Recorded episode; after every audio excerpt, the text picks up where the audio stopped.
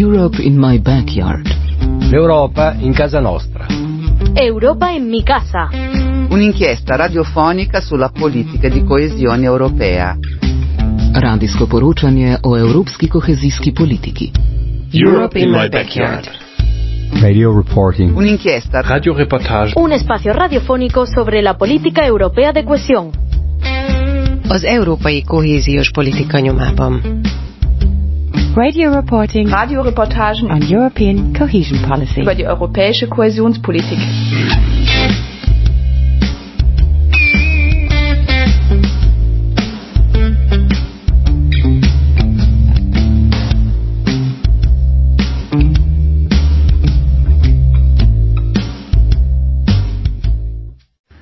Azt gondolom, hogy nem sok aktuálisabb téma van most nyár közepén, amikor folyamatosan kánikulában élünk, folyamatos a vízhiány, és egyre több olyan hírt hallunk, hogy bizonyos városokban, kis településeken már olyan mértékű vízhiányal kell számolni, hogy vizet kell oda más településekről szállítani. Szóval egyáltalán nem mindegy, hogy mi saját magunk mit tudunk tenni annak érdekében, hogy minél többet tudjunk megspórolni a közös vízünkből, illetve egyáltalán milyen állapotban vannak a vízműveink. Az Európai Unió kohéziós alapjának támogatásával két szemléletformáló projekt is indult, illetve mi most konkrétan két ilyen projektről fogunk beszámolni.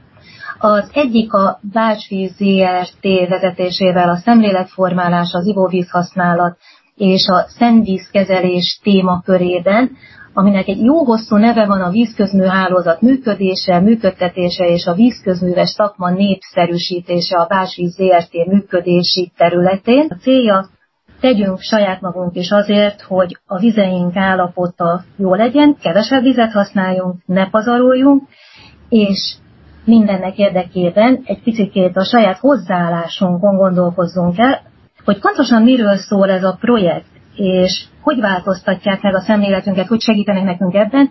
Erről fogok beszélgetni beszélgető partnereimmel, akik Borbély Zita, a Bácsvíz ZRT HRS kommunikációs vezetője, Kelliger Dóra, aki ugyancsak a Bácsvíz ZRT HR munkatársa képzésvezetője, a Mavíz Magyar Vízközmű Szövetséget pedig Kreitner Krisztina, PR és marketing menedzser, valamint Kovács Balázs titkársági referens képviseli. A beszélgetésben még részt vesz a Nemzeti Közszolgálati Egyetem víztudományi karának mérnöke Orgoványi Péter és Lukin Zsófia menedzsmentet segítő tanácsadó is.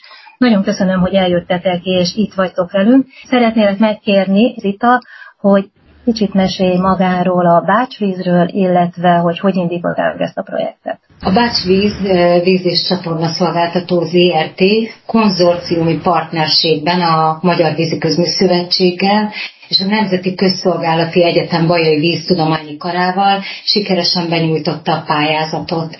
Összesen 89 millió 327 ezer 131 forintot nyertünk, ebből a Bácsvíz ZRT 47 millió 669 ezer 970 forintot használhatott fel, illetve még használhat fel.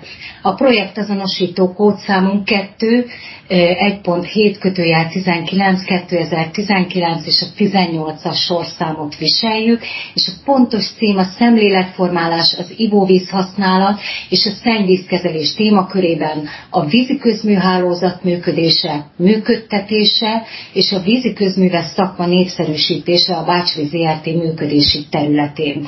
A projekt kezdete 2021. január 1-én indult el, a befejezése pedig ez év december 31-én lesz.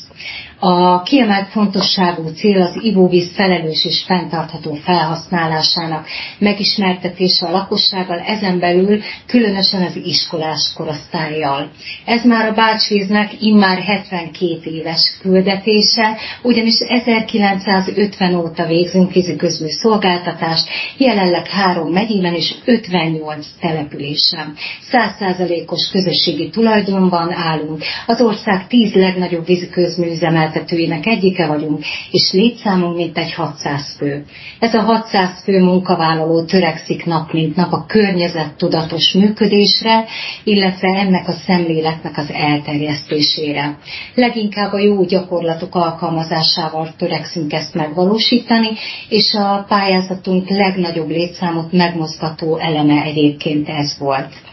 A gyakorlatorientált ismereteket átadó, pozitív, a mindennapos tevékenységek közé integrálható, jó példákat közvetítő a szolgáltatási területünket lefedő, tanulmányi versenyek, játékos vetélkedők, szakmai előkészítését és lebonyolítását is célul tűztük ki többek között. Egész sok projektpontunk volt, melynek célja, hogy a diákok figyelmét felhívja arra, hogy mit tehetnek azért egyénileg is, illetve a családjuk szemlélet formálását is elvégezve, hogy az egészséges ivóvíz a következő generációk számára is természetes és elérhető legyen. Erről egyébként a média és az ilyen rádió műsorokon keresztül is a fiatalok sokat hallhatnak.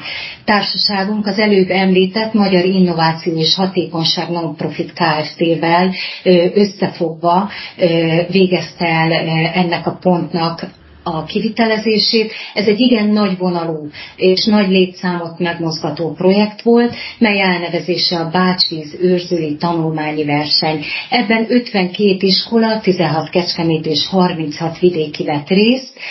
Interaktív napokat tartottak, melyek keretében mintegy 23 ezer diákot sikerült elérni, és több mint 13 ezer tanuló tanulmányi versenyen is részt vett három típusú verseny volt, volt egyéni verseny, illetve volt egy közösségi verseny is, nagyon élvezték a, a diákok. Az elsőnél a takarékos vízhasználat a háztartásban, a másodiknál a csapadékhasznosítás a háztartásban, ez is egy nagyon-nagyon gyakorlat és praktikus ismeretátadás volt.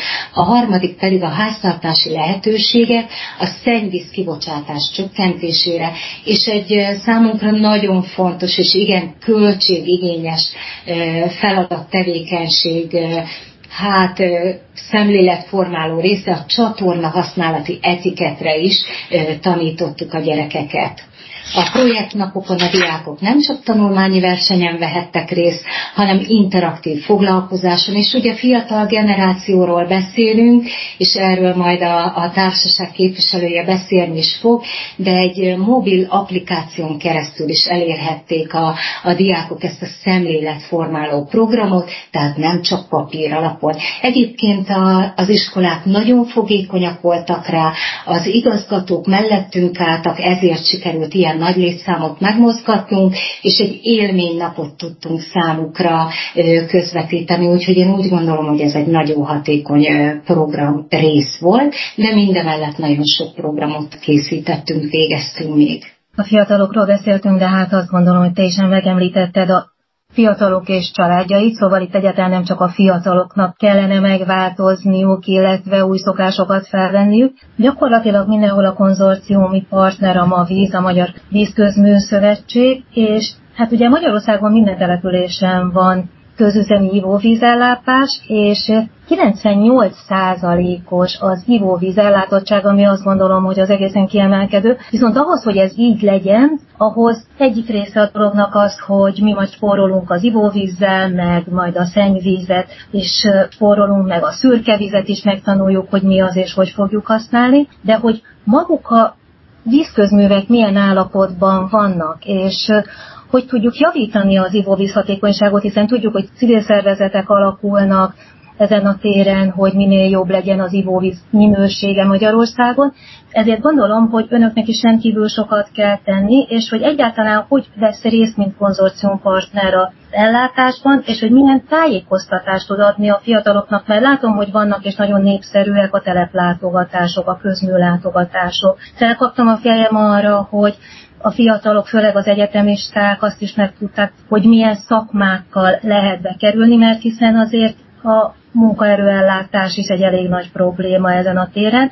Szóval mi az, amit konzorciumi partnerként, vagy szakmai tanácsadóként, vagy én nem is tudom milyen módon, de hozzátett maga a szövetség, mert azt gondolom, hogy minden partnernek megvan a saját maga feladata ebben a szövetségben. Én az elején szeretnék akkor kiemelni, ha már a kérdés is erre irányult, hogy ezek konzorciumi projektek, és a Magyar Vízi Közműszövetség, mint a hazai vízi közműszolgáltatóknak a legnagyobb reprezentatív szakmai érdekképviseleti szervezete. Igyekszünk összefogni, összehangolni a szakmának a munkáját. Ezért is gondoltuk azt, hogy ezekben a szemléletformáló pályázatokban közösen indulunk tagszervezetekkel, és így adta magát a lehetőség, hogy a projektek során a projektmenedzsmentet és a szakmai támogatást is a Mavíz koordinálja, a Mavíz nyújtsa tagoknak. Emellett természetesen voltak szakmai tevékenységeink is, erről majd Kriszta fog bővebben beszélni. A projektmenedzsment támogatás kapcsán a pályázat indításától kezdve workshopokat szerveztünk, a pályázat indulásakor főleg olyan témákban, amik a megvalósítás során a tagoknak hasznosak lehetnek, például hogyan kell szabályos beszerzéseket lebonyolítani, hogyan kell a projektdokumentációt vezetni a, a teljes futamidő alatt, és a projektek ideje alatt ezeket a folyamatokat folyamatosan ellenőrizzük, véleményezzük. Tehát körülbelül erről szól a, a szakmai támogatás. És akkor nézzük meg magukat a projekteket Kretner Krisztina segítségével. Én szeretnék egy kicsit a, a tevékenységekről beszélni, és akkor utána, ha már rákérdeztél, akkor, akkor nem tudom, hogy van erre lehetőség, de azért egy kis víztakarékossági, tudatos vízhasználati tippeket és csatornahasználati illemtanból is egy-két gondolatot megosztanék, mert szerintem az, az rendkívül hasznos. Azért elég sokszor megöbbenünk azon, hogy mi az ivóvízzel húzzuk le a WC-t, mindenki azt mondja, hogy de nem azon az egy kávvízon fog múlni, nem azon a párcseppen fog múlni, és úgy tűnik, mintha így egy ember olyan keveset tehetne. Igen, de pont szerintem ebben rejlik a kulcs, és én ezt szoktam amúgy mondani, hogyha mindenki a maga környezetébe megteszi azt a picike kis apró lépést, aminél sokan azt gondolják, hogy nem rajtunk múlik, de igenis rajtunk múlik, akkor már szerintem előrébb halad a világ. És olyan büszke vagyok a barátnőmre, ezt el kell mondanom. Múlt héten mondta, hogy nagyon koszos az autója. De úgy döntött, hogy nem megy el lemosatni, mert ugye mindenhol mondják, hogy milyen rossz most a helyzet, és hogy és hogy ő azt gondolja, hogy ő most ezzel tesz ennyit. És igenis, ez is lépés, mert, mert most azért, azért az, a mostani hetekben igen, igen sok probléma van a szolgáltatóknál, és tényleg, hogyha összegyűjtjük a mosogatás utáni vizet, és azzal öntjük le a WC-t, azzal már igenis óriási lépést tettünk, és ha gyűjtjük például az esővizet, és azzal locsolunk otthon, ezzel is óriási lépéseket tettünk, mert akkor a, a WC öblítésnél azt a 10-20 liter vizet már nem használtam el feleslegesen. Szóval igenis, én, én azt, azt kérem, hogy mindenki tegye meg a saját környezetében, mert, mert, mert kis lépés, de hogyha közösségileg nézem, akkor viszont óriási segítség. A Bácsvíz ZRT. egyébként ugye minden érzékszervet szerettünk volna elérni, és ugye demonstrációs elemként készítettünk is. A vízi közműszolgáltatás bemutató kettő makettet, az egyik vizes, a másik csatornás, és ilyen LED fényekkel és egyéb effektekkel próbáljuk még vonzóbbá tenni a fiatalok számára, és ezeket kihelyezzük nem csak oktatási intézmények aulájába, hanem művelődési központokba is, hiszen ott rengeteg rendezvény kiállítás van, és ez pedig a felnőtt lakossági szemléletformálást is támogatja, segíti, illetve hozzásegít bennünket ahhoz, hogy a jövő generációs vízműveseit is elérjük, hiszen az iskolákba a maketteket nem csak passzívan állítjuk ki, hanem megkezdjük az utánpótlás szemléletformálását, hogy egyetlen elültessük a fiatalok fejébe, hogy a vízi közműves szakma milyen csodálatos, és hogy, hogy az élet legfontosabb eleme a víz, és mi ezt szolgáltatjuk, és hogy a szennyvíz elvezetés is milyen fontos. Szóval ez egy csodálatos szakma, mi bácsvizesek imádjuk. Szóval így, így a makettek ezt a célt is szolgálják. És ugye a Nemzeti Közszolgálati Egyetem is részt vett konzorciumi partnerként, mert a Bácsvíz ZRT projektjében voltak benne. Mit tett a Nemzeti Közszolgálati Egyetem hozzá? Kérdezem Orgoványi Pétert, az NKE víztudományi karának mérnökét. Igen, köszönöm a szót. Ugye a Nemzeti Közszolgálati Egyetem Víztudományi Kara, mint felsőoktatási partner vesz részt a Mavízzel, illetve a Bácsi ZRT-vel konzorciumban. Ugye a víz nálunk az alapvető profilt jelenti. Ugye három mérnöki alapképzésünk, egy mesterképzésünk, illetve számos szakirányú továbbképzésünk folyik jelenleg is. A KEHOP 2 egy hetes projektben nekünk az volt a feladatunk, hogy szemléletformáló előadáscsomagokat állítsunk össze, és ezeket prezentáljuk is, ugye a Bácsvíz ZRT működési területén található középiskolás diákok számára, ugye ők voltak mi célközönségünk. Én elég sikeresnek mondanám ezt a tevékenységet, ugye most nagyjából a projekt háromnegyedénél tartunk, már több mint 80 sikeres megtartott előadáson vagyunk túl. Ugye az első számú feladat többek között az, hogy az ivóvízkészlettel szemben az egyéni felelősséget azt tudjuk erősíteni. Ugye a tudatos vízfelhasználás, mint az eddigiekben elhangzott, szintén kiemelt jelentőséggel bír, és hát nem utolsó sorban, mivel ugye oktatási intézmény vagyunk mi is, ezért a víziközműves szakma népszerűsítése, és hát lehetőség szerint a víziközműves munkaerőpiac imponálóbbá tétele a középiskolás diákok számára is. Jelenleg ezek a fő céljaink, és úgy látom, hogy egészen jól haladunk. És ugye a Bácsvíz ZRT-nél Kellig Dóra Hár munkatárs az, aki a képzéseket szervezte. Hát azért ez sem lehetett egy egyszerű feladat. Igen, elsősorban a nyílt napok szervezésében vettünk részt, illetve csatlakoztunk be. Nálunk ez nem újdonság, hiszen több mint három évtizede rendezünk nyílt napokat. A vízvilág napja, illetve a föld napja köré csoportosulva a terület ivóvíz minőségével, a takarékos ivóvíz felhasználás lehetőségeivel, illetve a környezettudatos szennyvízelvezetés és kezeléssel kapcsolatban. 2019-ben 20-ban kicsit nehezebb dolgunk volt a pandémia miatt, úgyhogy akkor egy kicsit el is kellett halasztani, tolni ezeket a rendezvényeket. Szeptemberben tudtuk megkezdeni a diákok fogadását a telephelyeinken, a vízműtelepeken, illetve a szennyvízműtelepeinken. 2021. szeptemberében hat iskola diákjait tudtuk fogadni, az több mint 500 fő, tanulót, illetve a tanáraikat. 2022-ben már elhárultak ugye ezek az akadályok, így Kecskeméten, illetve öt vidéki helyszínen is összesen 1800 főt tudtunk fogadni. Kecskeméten kívül Kiskunfélegyházán, Tiszakécskén, Kunszent Miklóson, Maltfőn és Lajos Mizsén is tudtuk személyesen fogadni a gyerekeket, körbevezetni, egy kicsit bemutatni a szektorunkat, hogy mivel is foglalkozunk. És természetesen népszerűsíteni a víziközmű szakmát. Olyan pályázatok esetében, ahol több konzorciumi partner is működik, de hát nyilván minden pályázatnál fontos az, hogy valaki összefogja a közös területeket, illetve megnézze, hogy mi valósult meg, mi nem, és elkészítse a beszámolókat, illetve már a projekt elején be tudja adni azokat a dokumentációkat, amikre szükség van. A projektmenedzsment szempontjából hogy nézett ki ez a projekt a Bácsvíznél? Erről kérdezem most Lukin Zsófiát, aki projektmenedzsment tanácsadó. Ami nagyon fontos volt ebben a projektben, főleg ugye itt három konzorciumi tag volt, a Bácsvíz, a Nemzeti Közszolgálati Egyetem, valamint a Mavíz. Ezek a projektek évekkel ezelőtt kerültek projektkoncepcióként benyújtásra a támogatóhoz, és ugye 2010 2009-ben kapták meg azt a támogató döntést, hogy ők elkezdhetik ezt a projektet, és ez azért már javában a Covid időszak volt, tehát mindenki számára újdonság volt az a fajta menedzsment, ahol nincsen személyes jelenlét, illetve sokszor az is megtörtént, hogy adott esetben hónapokig nem is feltétlenül láttuk egymást uh-huh. ezekkel a tagokkal.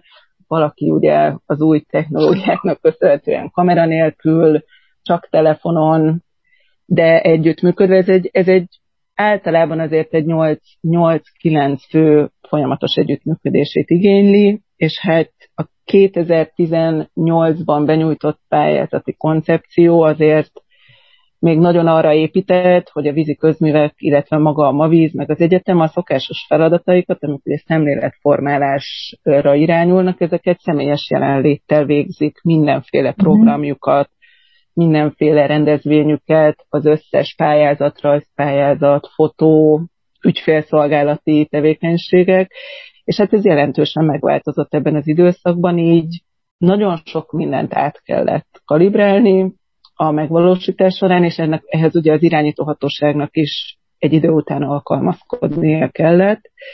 És gyakorlatilag a kezdetektől, ami 2020. január 1 -e volt, előtte már pár beszerzést ugye saját felelősségre meg lehetett indítani, de január 1-től felállt egy olyan csoport, ahol minden tag kijelölte, hogy ő milyen szakmai vezetővel képviselteti magát majd ebben a megvalósításban, és, és szerintem nagyon hamar épült egy olyan bizalmi kapcsolat, amiből az azért kiderült, hogy mi, mint támogatók vagyunk jelen és tanácsadók, tehát nem végzünk teljes körű projektmenedzsmentet, ezek megmaradtak a vízi közműveknek, illetve az egyetemnek, meg a, tehát az egyéb projektekben és ugye a vízi közműveknek a hatáskörében, de ahhoz, hogy a projektek úgy tudjanak haladni előre, hogy az, az elvárt eredményeket is hozza, ami ezekben az esetekben az aktív elérés, ami azt jelenti, hogy ugye igazolni kell. Tud, hogy te X és Y-t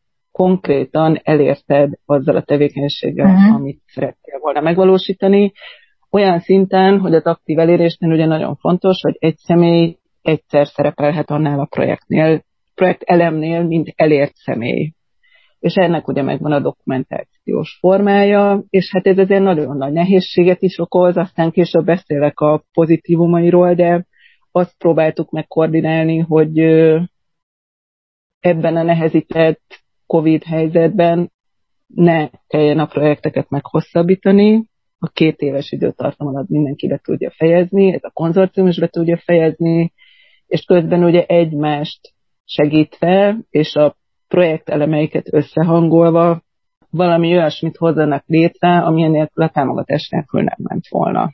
Úgyhogy amit mi végigkísértünk, az az gyakorlatilag, és szerintem ez egy nagyon talán a, a legkönnyebben definiálható az, hogy, hogy mi, számomra, hogy mi is az, hogy projektmanagement, hogy ugye valaki azért hiába kap 100%-os támogatást, ő belevág egy akkora méretű több 10 milliós projektbe, ami hogyha megvalósítja az eredményeit, de nem a megfelelően van dokumentálva, uh-huh. akkor ez ugye forrásvesztést jelenthet. És ugye a mi célunk az az, hogy azt segítsük, hogy lehetőség szerint nulla forint forrásvesztéssel zárja le úgy a projektet, hogy számára is az az eredmény került elérésre, amit kitűzött. Nem kellett nagyon bele tuszakolni egy olyan keretbe, ami, ami nagyon-nagyon nem illik ahhoz, amit ő elképzelt, és a támogató számára is azok az eredmények, ami azért ugye fontos, hogy a felhívásokban azért szerepelnek sokszor elvárások, meg indikátorok, hiszen magának a konstrukciónak vannak olyan elvárásai, amit utána az unió fele produkálni kell, mint pályázati felhívásban kollektíve elért eredmény. Tehát mi ezt próbáljuk segíteni, és a legtöbb esetben azt kell, hogy mondjam, hogy szerintem sikerül, de ehhez az is kell, hogy, hogy a kommunikációban kicsit új vizekre vesztünk, és ehhez alkalmazkodni kellett. Ami egyedülálló volt szerintem egyébként nem csak ebben a konzorciumban, hanem a Mavíz összes konzorciumában, ami ezt a kehopos konstrukciót érintette, hogy a Mavíz nagyon-nagyon jól koordinálta azt, hogy minket összekössön a tagokkal. És egy nagyon bizalmi alapú, jól működő együttműködés jött létre, annak ellenére, hogy valóban én az elmúlt másfél évben személyesen nem találkoztam egyetlen konzorciumi taggal sem, a Mavizet kivéve. Ugye mondtad, hogy rengeteg anyagot kellett összegyűjtenetek, hiszen mindent külön-külön, minden egyes beszélgetést elért szemét külön kellett dokumentálnotok, elért ez azt jelenti, hogy mint hogy az egész projekt, vagy nem is az egész projekt, de a nagy része az online zajlott a COVID miatt, hogy maga a dokumentáció is hátment az online térbe, vagy azért ez még mindig súlyos papírtömegeket eredményez ilyenkor, amikor megvalósul? Azt mondanám, hogy mindkettő, és annyit talán egy picit korrigálnék, hogy abban az időszakban, amikor bizonyos projektelemeket ö, megpróbáltunk az irányítóhatóság engedélyével akár az online térbe áthelyezni. Ez igazából a, a vízi közművek szempontjából szerintem, és ez a többi területet nem annyira ismerem, de szerintem a személyes jelenlét függetlenül attól, hogy van-e vírus vagy nincs, azért valahol nagyon fontos, főleg a gyerekek számára figyelmet föntartani apró kis képernyőn hosszú ideig, biztos mindenkinek van tapasztalata, vagy sokunknak a gyerekek otthon tanulásával kapcsolatban, egyszer csak betelik a pohár, és nem képes több üzenetet örömmel átvenni, hiába érdekes, hiába vonatkozik a saját otthonában a vízfelhasználásra, adhatja ezt elő akármilyen fantasztikus szakember, a, a gyerek egy idő után telítődik. Tehát a megvalósítás elején voltak olyan projektelemek, amelyek online is megvalósíthatóak voltak, illetve voltak olyan keverékek, ahol maga az előadás vagy a szemléletformálás az személyes jelenléttel történt, de azok a kérdőívek, ilyen visszamérő tesztek, amivel az aktív eléréseket igazolni lehet, ezek viszont már a számítástechnika segítségével különböző Google Form és egyéb formátumokban, de így jutottak el a gyerekekhez, és akkor volt olyan, ami papír alapú, és volt olyan, ami nem. De ebben volt kifejezetten rugalmas az irányítóhatóság, hogy abszolút jóvá hagyta azokat az állásfoglalás kérésekben megküldött szakmai iránymutatási kéréseinket, hogy lehessen ezt így keverni, és ne azon múljon egy-egy gyereknek az elérése, hogy adott nap éppen tudott-e iskolában lenni, vagy sem, ki tudta-e tölteni, vagy sem, hanem erre legyen esetleg lehetősége online formában is, és ami itt egyébként egy nagyon fontos tényező, és ez biztos, hogy az utóbbi időben meg években nagyobb hangsúlyt kapott, az az, hogy azért itt az adatvédelem fontossága az egy ilyen nagyon-nagyon kiemelt kérdésköré vált, hiszen itt a legtöbb esetben a szemléletformálás, ha bár felnőttek fele is zajlott, de főleg az a korosztály, ahol most el kell kezdeni ezt a nevelést, és ez a gyermek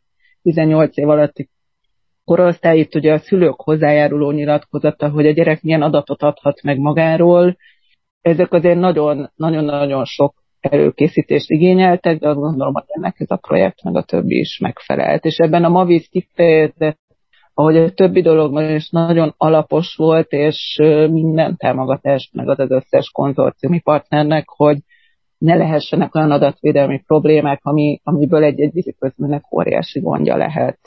Tehát végül is kialakult egy kettősség, most viszont már ugye az elmúlt egy évben a, a személyes jelenléttel a, mind a közszolgálati egyetem, aki ugye órákat tart, szemléletformálási órákat tart, mind a bácsvíz, aki nagyon-nagyon sokféle projektet vagy projektelemet csinál, kezdve a pályázatoktól a tanulmányi versenyeken át a mhm. különböző olyan rendezvényeik, amiket amúgy is megtartanak, de most azért nagyobb Szerintem nagyobb az eszközök tárháza, amivel szemléletformáló üzeneteiket át tudják adni.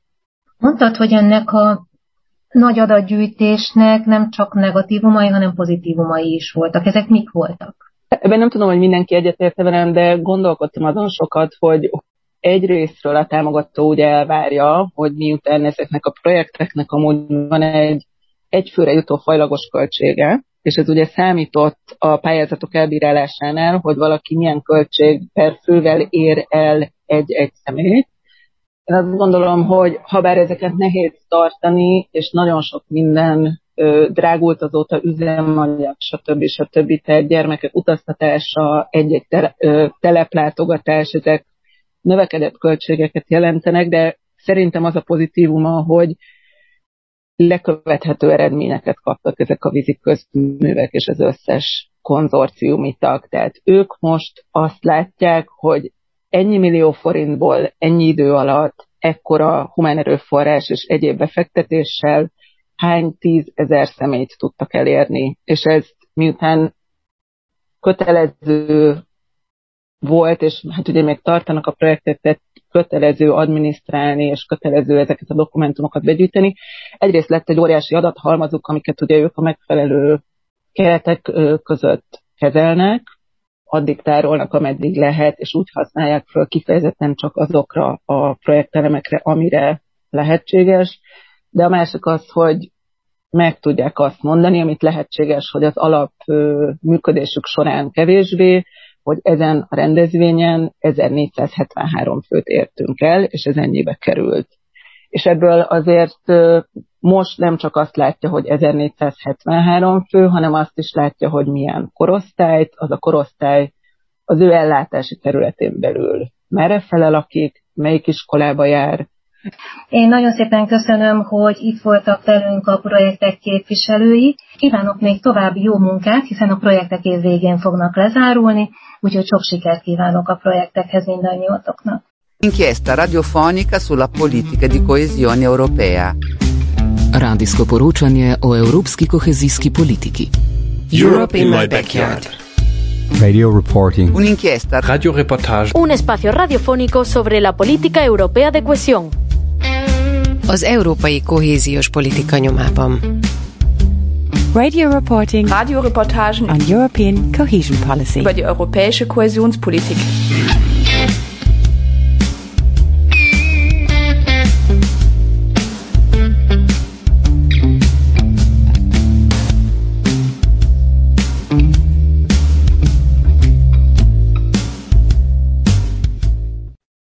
Azt gondolom, hogy az idei nyár után senkiben nem kérdéses, hogy a vízzel gazdálkodás az az egyik legfontosabb feladat. Sokat beszélünk a környezetvédelemről, és nagyon sok minden meg is történt már annak érdekében, hogy megfelelő ivóvízhez jusson a lakosság, illetve hogy az a csapadékvíz, ami megjelenik a településeken, azt megfelelő módon tudjuk elvezetni, vagy legalábbis tudjunk vele gazdálkodni. Balatonfenyves két olyan projektben is részt vett, mind a kettő az Európai Kohéziós Alap támogatásával jött létre, amely egyrészt Balatonfenyves Imre Major ivóvíz minőségének javítását szolgálja. 2010-ben kiderült, hogy ható ivóvíz az új feltételeknek az ANTS szerint nem felel meg, így aztán sokáig lajtos kocsiból kapták a lakók a vizek. Pontosan honnan is indult Imre Major ivóvíz minősége, és mi a mai helyzet, illetve mi a helyzet a csapadékvízzel. Erről fogom most kérdezni a projekt vezetőjét, Kis Pétert, a Balatonfenyves község önkormányzatának munkavezetőjét, akivel majd Balatonfenyves település csak vízelvezető rendszeréről fogunk beszélgetni. Szeretettel köszöntöm mindkettőjüket. Mindannyian tapasztaljuk, hogy mennyire megváltozott az időjárásunk, és bár most, amikor mi beszélgetünk, akkor éppen az asszály a legnagyobb probléma az országban, de azt pontosan tudjuk, hogy amikor viszont esik, akkor egyszerre olyan mennyiségű víz esik az országban, olyan hihetetlen esőzések és olyan viharok vannak, amikre nem vagyunk felkészülve, mert régebben ezek extrém események voltak, most pedig gyakorlatilag rendszeresen ez történik. Nem is készültek fel arra a települések, illetve a települések vízelzetező rendszerei, hogy ekkora mennyiségű vizet egyszerre fel tudjanak fogni, el tudjanak vezetni, és éppen ezért nagyon gyakran előfordul, hogy városokban, falvakban gyakorlatilag az utakat, az utcákat elönti a víz. Pontosan ebben a helyzetben volt Balatonfenyves is, mielőtt elindították azt az új projektet, ami a Balatonfenyvesi település csapadékvíz rendszerének megújítása volt, pontosan azzal a céllal, hogy ezt a rendszert képessé tegyék arra, hogy egyszerre nagyobb mennyiségű vizet is el tudjon vezetni. A település természetesen a Balaton vízgyűjtőjében van, és itt az éves csapadék mennyiség 800 mm közelében van, de nem mindegy, hogy ez a 800 mm mikor, milyen egységekben esik le. Szóval pontosan, hogy készültek fel erre, mi volt az eredeti kiinduló pont, és hova jutottak el, mi az a víz mennyiség, amit most el tud vezetni a rendszer, mi kellett hozzá, illetve egyáltalán hogy kapcsolódik ez Balatonfenyves vízgazdálkodásához. Erről fogunk kérdezni Kis Pétert, Balatonfenyves község önkormányzatának munkavezetőjét, szeretettel köszöntöm. Jó napot kívánok! Balatonfenyves a Balaton déli partjának az egyik legmélyebben fekvő települése. Ketté vágja az úgynevezett déli vasút, és az a megosztás azt jelenti, hogy nagyjából a vasúttól déli irányba lévő területek, azok a, vannak a vizei a Balaton nagy berek felé folynak, a vasúttól északra lévő területeknek a vizei pedig a Balatonban folynak. 2014 őszén rendkívül nagy csapadék hullott a környékbe, és a déli oldalát a településnek nagyon veszélyeztette a nagyberekben lévő vizek mennyisége, és voltak elöntött területek, belvizek alakultak ki, és szinte a talajjal, tereppel egyenlő szinten voltak a nagy részben a talajvizek is.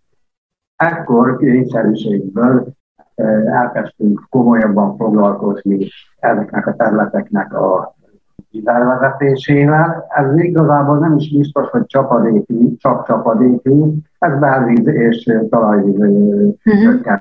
Is jelent. jelent.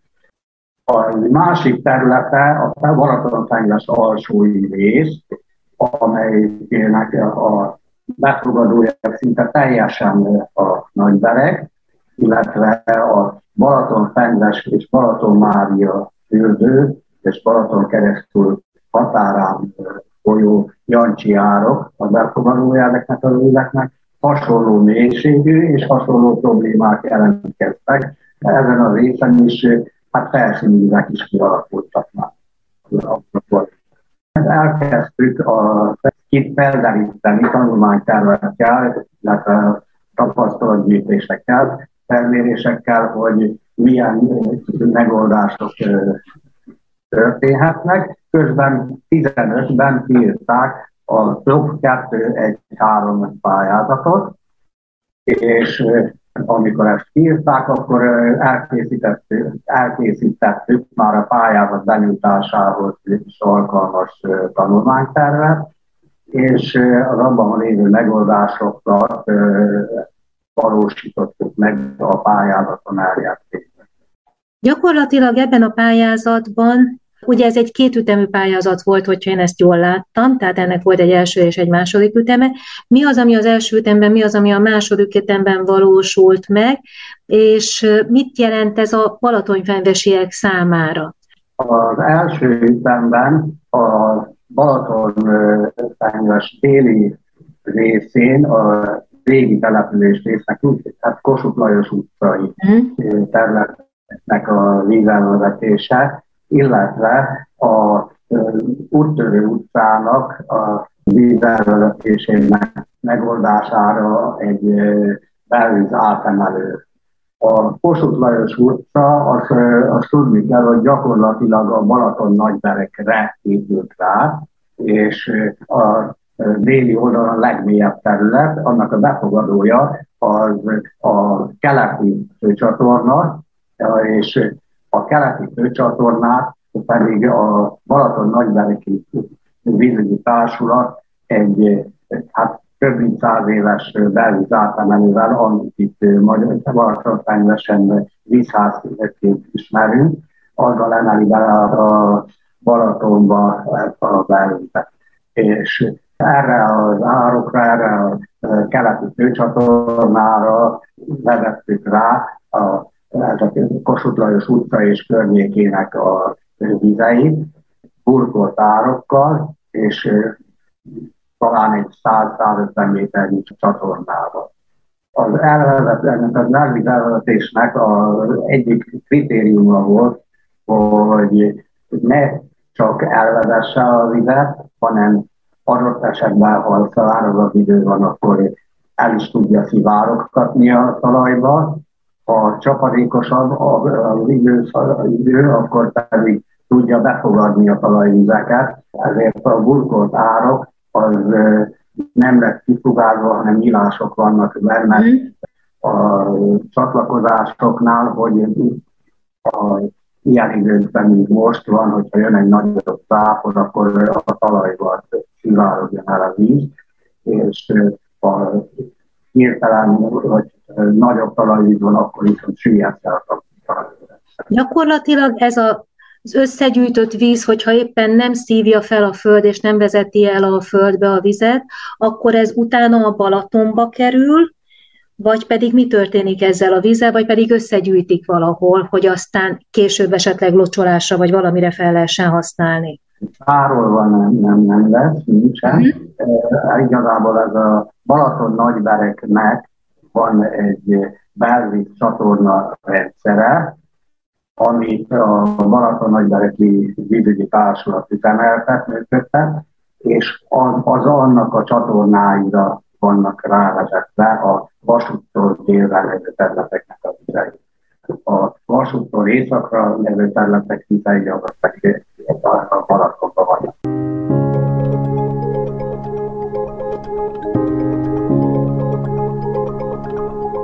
Balatonfenyves település csapadékvizelvezető rendszerének beavatkozásáról beszélgetünk Kis Péterrel, a projekt vezetőjével. Ejtsünk egy pár szót Balatonfenyvesről is. Balatonfenyves a Balaton déli partján van, a Balaton vízgyűjtőjében. A területről elfolyó vizek már meglévő árkokon keresztül jutnak a befogadókba. A csapadék éves mennyisége 800 mm közelében van. Az időjárás változását mutatja, hogy az éves átlag csapadék mennyiség kevesebb esetszámú, de nagyobb intenzitású esővel teljesül. Heves esők előfordulnak a késő őszi és télelei időszakban is. Az egykori tófenék talaja finom homok, homokos iszap. A beépítettség nagyon magas, a hidrológiai számításnál figyelembe vett legmagasabb relatív vízzáró felületértéke pedig 30%. A terület kert, park, gyepfelületű. A víz elvezetésére a megelőző időszakokban több helyen történtek beavatkozások. A terület beépítettségének, a burkolattal ellátott utak és udvarok, felületek növekedésének következtében a vízelvezető kapacitás elégtelen lett. A csapadékvizek egy része közvetlenül, más része a nagyberek csatornáin keresztül kerül a befogadó Balatonba. Így aztán a hidrológiai méretezésnél a két éves gyakoriságú csapadékot tekintették mértékadónak. A méretezésnél a gyakoriságot az idézett műszaki irányelv kiindulási alapjából választották. Az utcákban a projekt megvalósítása előtt több helyen van vízelvezetés, amely nagyon alacsony hatékonyságú, és vannak szakaszok, ahol gyakorlatilag semmilyen beavatkozás nem volt látható. Így aztán rendkívül sok beavatkozásra van szükség. Az említett Kossuth utca például teljes hosszában milyen fekvő terület, amelynek a csapadék vizeinek a befogadója a berek és a csatornái. Az utcában csak részben voltak földárkok, ezek elhanyagoltak, a meglévő átereszek rendezetlenek és kontraesésekkel teliek voltak. Sok helyen nem is épült ki vonalmenti elvezető rendszer, és ahol van árok, ott is jellemzően csak az egyik oldalon volt. De hogyha nézzünk egy másik utcát, ami az Úttörő utca, akkor annak a nyugati végén a Jancsi árokkal összekötő levezető csak részben épült meg, magánkézben lévő ingatlanokon haladt keresztül, így aztán a nagy esők idején totálisan elöntötte ezeket. A part közvetlen közelében található utcákat is ugyancsak gyakran elöntötte a magas vízállású Balaton, főként az erős északi-északnyugati szél esetén, és a parti sáv víztelenedése ekkor csak nagyon-nagyon lassan tudott megtörténni.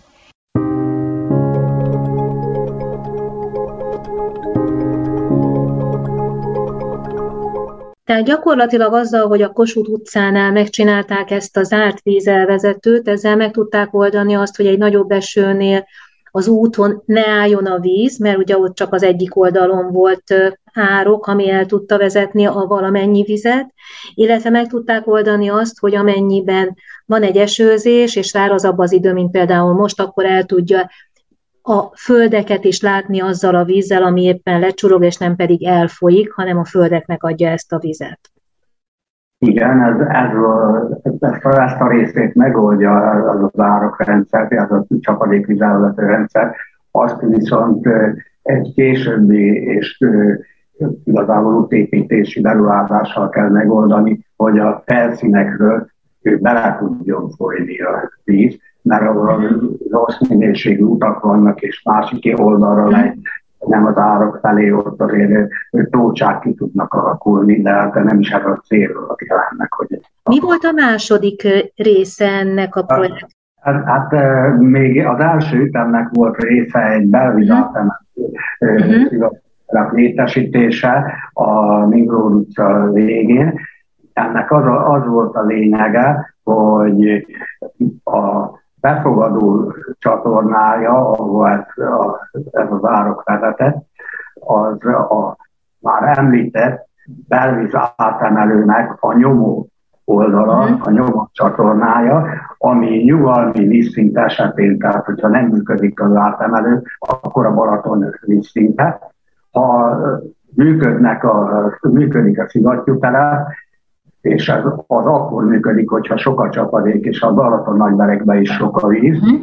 akkor meg tudja emelni fél méterrel a Balaton vízszintje fölé ezt a, ennek a vároknak a vízszintjét, és mivel a Balatonnak a szabályozási szintjét az elmúlt években megemelték jelentősen, közel 20 cm-rel, visszafelé dolgoztak, visszafelé folyt akkor az árkainkban víz, amikor működött a belvíz átemel. Uh-huh.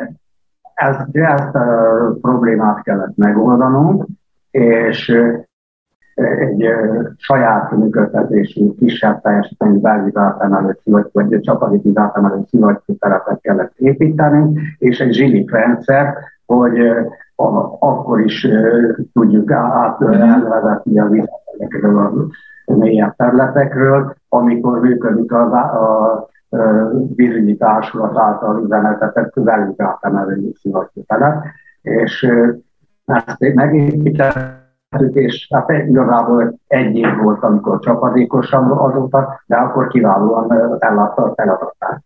És a második ütemben mi történt? Merre mentek tovább? Hát a második ütem az, az is két részből állt. Az egyik a Balatonparti utcáknak a vizelvezetése.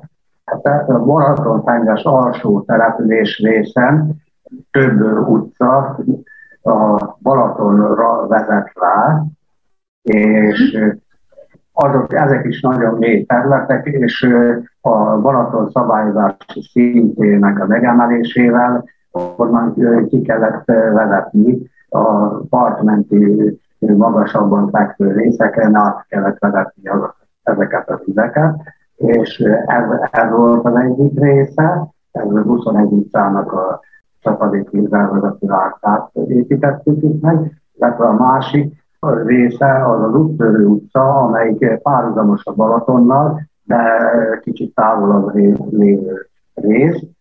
Ez is egy nagyon mély terület, ennek a vizeit vettük még el, hogy meglévő földárkok, elsősorban meglévő földárkokat burkoltuk le, mert a meglévő földárkok egy szinte teljesen vízszintes árokban folyamatosan akadályok, akár egy vakontulás is megállítja az elvezetését. Igen, láttam azokat a képeket, amelyek még a projekt előtt készültek, és hát ott gyakorlatilag homokzsákokkal kezdve gumicsizmás emberek, akik próbálják valamilyen módon elvezetni a vizet, és ez gyakorlatilag úgy tűnt, hogy ez minden nagyobb beszőzésnél így történik, hogy az emberek azonnal mentek és próbáltak valamit tenni, hogy úton útfélen ne álljon meg a víz, hanem el tudjon folyni. Tulajdonképpen igen, erről is szólt, meg eh, mobil szivattyú telepeket kellett létesítenünk eh, pont az miatt, amit eh, említettem, hogy meg eh, a, a Balaton nagybereki vízügyi társnak, és akkor nekünk el kellett gátolni a vizet, hogy a telep a, az árkainkba folyanak, de át kellett szivattyúzni az ottani és tehát egy nagy kihívás volt ez a időkben, és elsősorban a Balaton parti részen pedig akkor, amikor, hát mi úgy mondjuk, hogy megnyilván a Balaton, amikor erős északi szél van, akkor itt megemelkedik a Balaton vízszintje a, a parton, és olyankor pedig szintén kijárt a partnerki területeken, és ezeket próbáltuk kezelni. Igazából a második ütem az tavaly február 26-án készült el, akkor volt a műszaki átadás átvétel, eljárás, azóta viszont nem volt itt komoly csapadék, tehát gyakorlatban nem tudott még bizonyítani, de bízunk benne, hogy azért nem csak ilyen lesz. Hát főleg azért, mert ugye a régi képeken azért látszik, hogy itt nem csak az utakról van szó, meg nem csak az árkokból, hanem gyakorlatilag ugye a talajvíz, ahogy megemelkedik magad, a háznak az alapjait is veszélyezteti, tehát hogy gyakorlatilag rengeteg ház volt, amelyik közvetlenül vízben állt, amíg nem tudták elvezetni valamerre a vizet. Igen, hát voltak telkek, amelyek víz alatt álltak teljesen, és annak a, azoknál a házak állapota is veszélybe került, és hát ezeket, ezt őszintettük meg ezekkel a városokkal. Ez a projekt ez tavaly lezárult, tehát reméljük, hogy lesznek nagyobb esők, nem olyanok, amelyek majd elmossák megint a, az utakat, hanem valamilyen mérsékelt és normális ütemben folyó eső, de hogyha azért mégiscsak ez a mostanában szokásos lezúdulás fog bekövetkezni, akkor is megállja a helyét ez az új rendszer, mert nyilván erre alakították ki, és erre számolták ezt ki. Mivel számoltak? Mert azt láttam a a projektben, hogy azt írták, hogy két éves vízmennyiséggel számoltak, de melyik éveket számolják ilyenkor, a két legcsapadékosabb évet, vagy hogy számolnak ilyenkor, hogy mennyi vizet vezessen el egy ilyen csapadék elvezető rendszer? A, mindig az eddigi legnagyobb csapadék. Hmm. Tehát két legnagyobb csapadékú évet számolnak, és akkor úgy veszik az átlagát, tehát hogy gyakorlatilag totálisan biztosra mennek, mert általában azért nem szokott két egymás utáni év ilyen nagyon csapadékos lenni, bár ugye most már semmit nem tudhatunk az időjárásról, csak azt, ami tegnap volt, és megtapasztaltuk. Annyit azért rá szeretnék mondani, hogy ez a projekt ez nem oldotta meg teljes Balaton a csapadékú felvezetési problémáit, mert még körülbelül egy hasonló méretű területnek a vízelvezetése az azért nem old, vagy azt meg kell oldani, és meg kell építeni, de hát ennyire volt lehetőség. Pályázik tovább az önkormányzat, vagy ebben a pillanatban nincsenek olyan pályázatok, amik ezt meg tudnák oldani? Jelenleg nincs ilyen pályázat, de várjuk is Hát reméljük, hogy megjelennek azok a pályázatok, amelyek Balatonfegyves többi részén is meg tudják oldani a csapadékvíz elvezetési rendszerek megújítását. Én köszönöm szépen Kis Péternek, Balatonfegyves község önkormányzata munkavezetőjének, hogy itt volt velünk, és hát kívánok sok sikert a további munkájukhoz, meg több lehetőséget, hogy meg tudják valósítani azokat a terveket, amikre a településnek szüksége van. Köszönöm.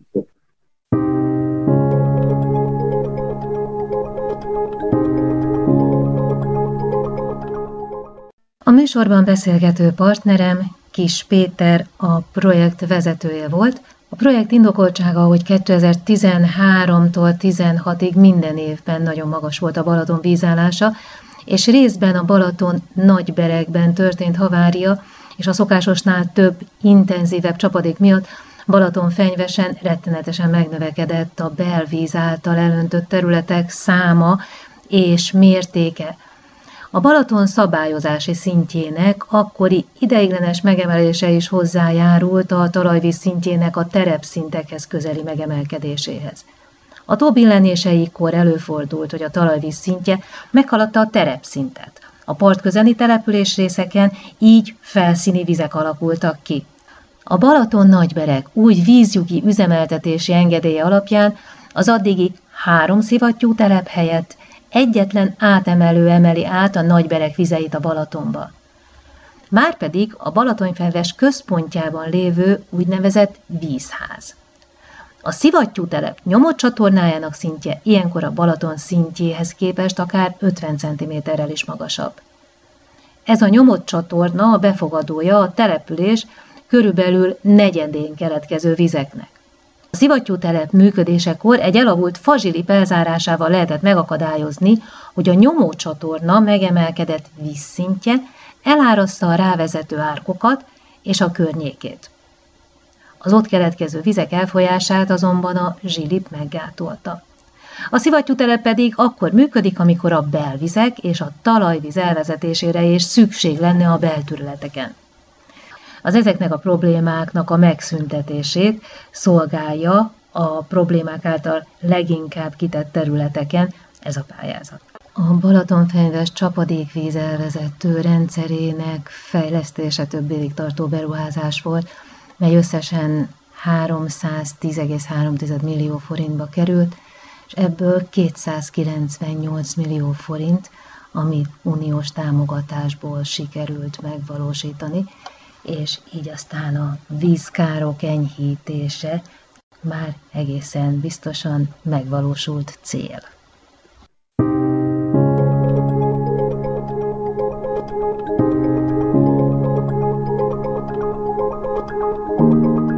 Műsorsorozatunkban olyan kezdeményezéseket és projekteket mutatunk be, amelyek Európai Uniós támogatással az Európai Unió kohéziós alapjából valósulhattak meg. A támogatásokon keresztül a különböző programok, innovatív kezdeményezések hozzájárultak egy-egy régió vagy település fejlődéséhez, vagy emberek ezeinek életminőségén javítottak szociális, kulturális vagy oktatási szempontból. A műsor sorozat az Európai Unió kohéziós alapjának támogatásával valósult meg.